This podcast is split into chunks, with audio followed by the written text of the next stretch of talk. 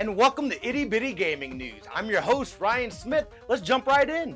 Minecraft Live 2023 just took place. We found out a bunch of updates for Minecraft, uh, the voting for the mobs. We also found out that they have officially sold 300 million copies, which puts them about third, I believe, on the list of all time sales behind Mario and Tetris. So, huge congratulations, big updates coming for Minecraft.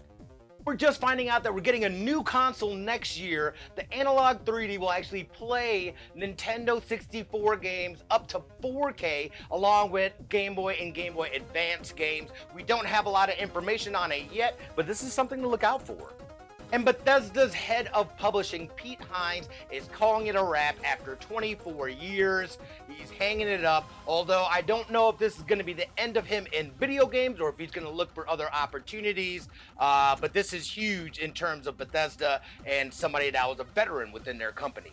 And that'll do it for your gaming news. I want to let you guys know we're also in podcast format as well. So if you don't have time to watch the videos, uh, just look up Itty Bitty Gaming News on your favorite podcasting platform. Make sure you subscribe and all that good stuff. And we will see you guys tomorrow.